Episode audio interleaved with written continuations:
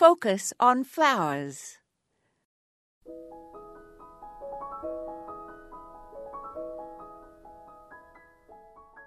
I am besotted with Louisiana iris.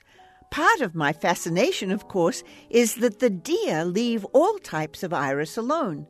But in addition to Bambi disdaining them, these iris have other endearing attributes. They are truly beautiful, either in the garden or in a vase, where they almost arrange themselves. They extend the iris blooming season because they bloom after all the other irises have finished.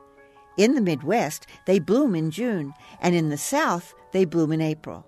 They are native southerners that grow in swamps and wetlands, so adore locations that are moist and can even be placed under drain pipes or on the edge of ponds. They don't mind humidity and heat and are strong growers in fertile soil that is rich in organic matter. They spread well and enjoy fertilizer.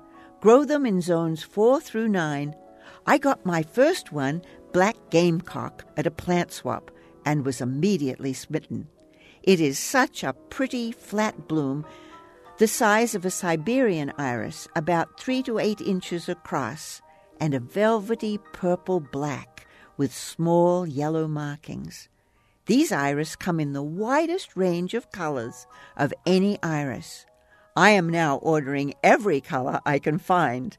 This is Moya Andrews, and today we focused on Louisiana iris. To subscribe to our free weekly podcast or listen to hundreds of archived episodes, visit us online at focusonflowers.org.